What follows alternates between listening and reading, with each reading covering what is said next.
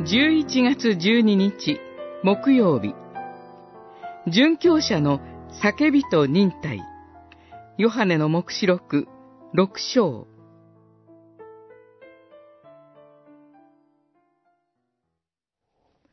子羊が第五の封印を開いたとき、神の言葉と自分たちが立てた証のために殺された人々の魂を、私は祭壇の下に見た。彼らは大声でこう叫んだ。真実で聖なる主よ。いつまで裁きを行わず、地に住む者に、私たちの血の復讐をなさらないのですか六章、九節、十節。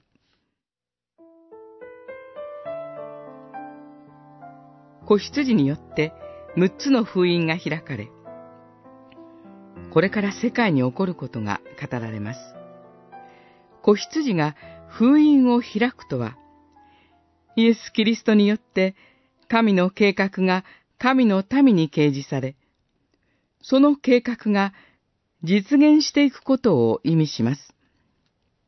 しかし、それは戦争や飢饉による死と不安の歴史です。また多くの殉教者を生み出す観難の歴史です。それゆえ、私たちは、なぜ主はいつまでも不正な状況を放置しておられるのか、と叫びたくなります。殉教者たちの叫びは、すべての信仰者の叫びです。けれども主は、決して不正を放置しておられるのではありません。神の救いの計画は、神の民が主イエスの十字架の苦難に結ばれて歩むことを通して進展していくからです。それゆえ、主は、仲間のしもべである者たちの数が満ちるまで、なおしばらく静かに待つように、と告げられました。主は約束の実現を遅らせておられるのではありません。忍耐強く、ご自身の見業を進めておられます。